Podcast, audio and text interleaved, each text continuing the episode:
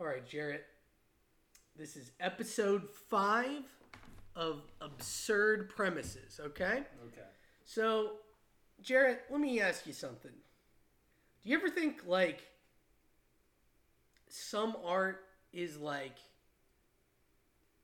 way too much appreciated over other forms of art?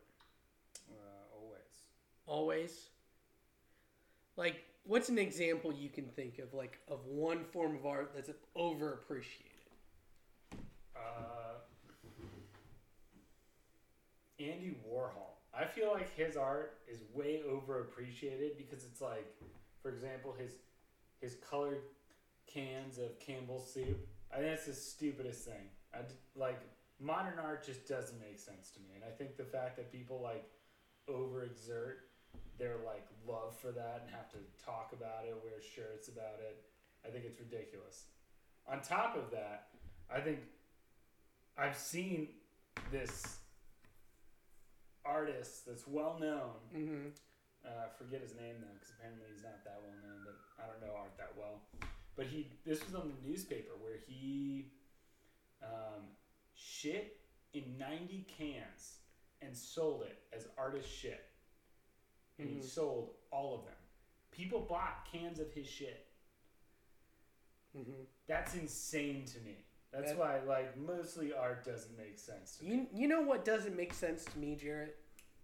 That one person recreating a dance that somebody else invented getting millions of views is probably the most popular piece of art nowadays. Yeah, it is pretty gross. It's pretty fucking gross. So, this is the premise. It's called the mustard kiln. Okay? I already hate it. Oh, it's so fucked up. All right, so right off the bat, there's an Instagram post, right? It's Charli D'Amelio's dead body. Do you know who Charli D'Amelio is? No idea. All right. Unlike most people in the world, you do not know who Charli D'Amelio is. She is the #1 person on TikTok. She has, like, hundreds of millions of followers. More than Bella Poarch or whatever? More than Bella Poarch. Oh. She just does fucking stupid dances on TikTok, right? But on her Instagram, there's a picture of her dead body posted with a mustard stain on her shirt. All of a sudden, people are in fucking awe. They're like, what the fuck? Charli D'Amelio's dead. People are fucking freaking out. Oh my fucking god, Charli D'Amelio's dead. What the fuck? There's a detective on the case. He goes to the scene. He finds the mustard on the shirt. He gets a sample of the mustard, takes it back to his forensic fucking, sample lab thing. And the lab finds this is no ordinary ballpark mustard. This is a peach jalapeno mustard. An artisan mustard that very few people have ever tried. Or even bought. Like you. Yeah. And so he's like, wow, this is interesting. Like, somebody killed the most famous TikToker in the world and put this really rare mustard on her shirt. All of a sudden, boom!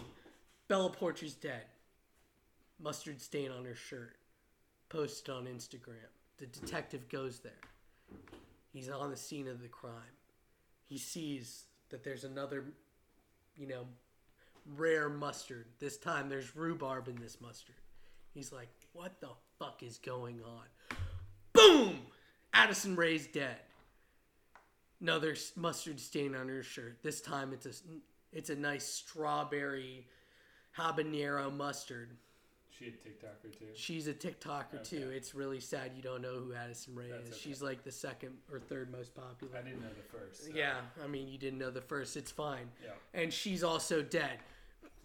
The detective's like, holy shit, it must be the fucking person who's producing these fucking artisan mustards. It would actually make more sense for it to be you. No. So it must be the person who's producing these artisan mustards who is fucking killing all of these famous TikTokers. He studies the list of the most famous TikTokers in the world.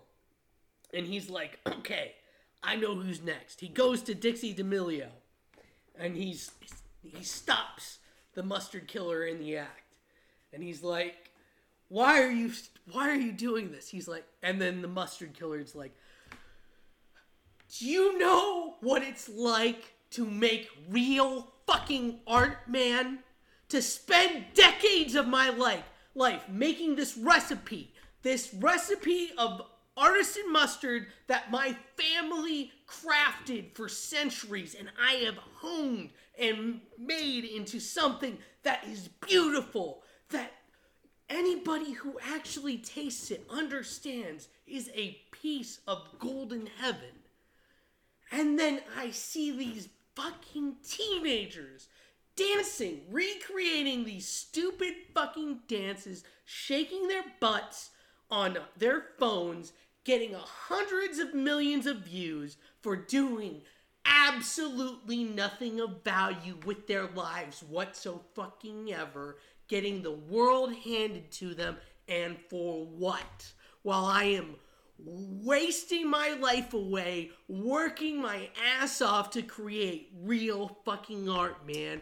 Real fucking art. So that's why I had to do this. I had to show the world that real art can be done, and that you need to fucking value real art, man, not this fucking bullshit TikTok bullshit. And then the detective's like, well, dude, let me tell you something. The detective is like, well, you know what you should do is, like every other artist of something that not everybody likes, is just get really fucking snooty about it and look down your nose at everybody else and say, they don't understand me, but you know what? Fuck the world. And then just get past it. But no, you had to go kill some fucking teenagers, you piece of shit, and now you're going to jail for the rest of your life. And then the mustard killer says, they had it coming. The end. Well, you really had me worked up, and then nothing happened. Well, did you have those names memorized, or did you write those down? The names of those TikTokers? Yeah. I looked them up beforehand. Okay, that's fair. What did you think of that one, Jarrett? I think when you get obsessed over something, you tend to overindulge a little bit in your thoughts. Yeah. Like when you get obsessed about artisan mustard, it becomes this weird thing in your head. But that was interesting. I feel like there could have been a little more, but what could have been more, Jarrett? Maybe the way that he was caught could have been a little different. Instead of just catching him at the scene, I don't know, catching him while he's murdering somebody, like in his weird he probably has like this weird, strange process of murder with his little mustard stain, right? There's probably this weird thing that he does. Mm-hmm. Like I could see that being added and being weird. Yeah, or like, like adding some ketchup at the end somewhere in there. You can't add ketchup. You can't combine the ketchup and mustard because it's artisan ketchup. It has to be its own unique thing, and it has to be separate. There's no way he'd add stuff. Not somebody who's so obsessed about his craft. I guess not. All right. Well, did you have any other thoughts? I think that wraps it up. All right. Well, that is episode 5 of Absurd Premises.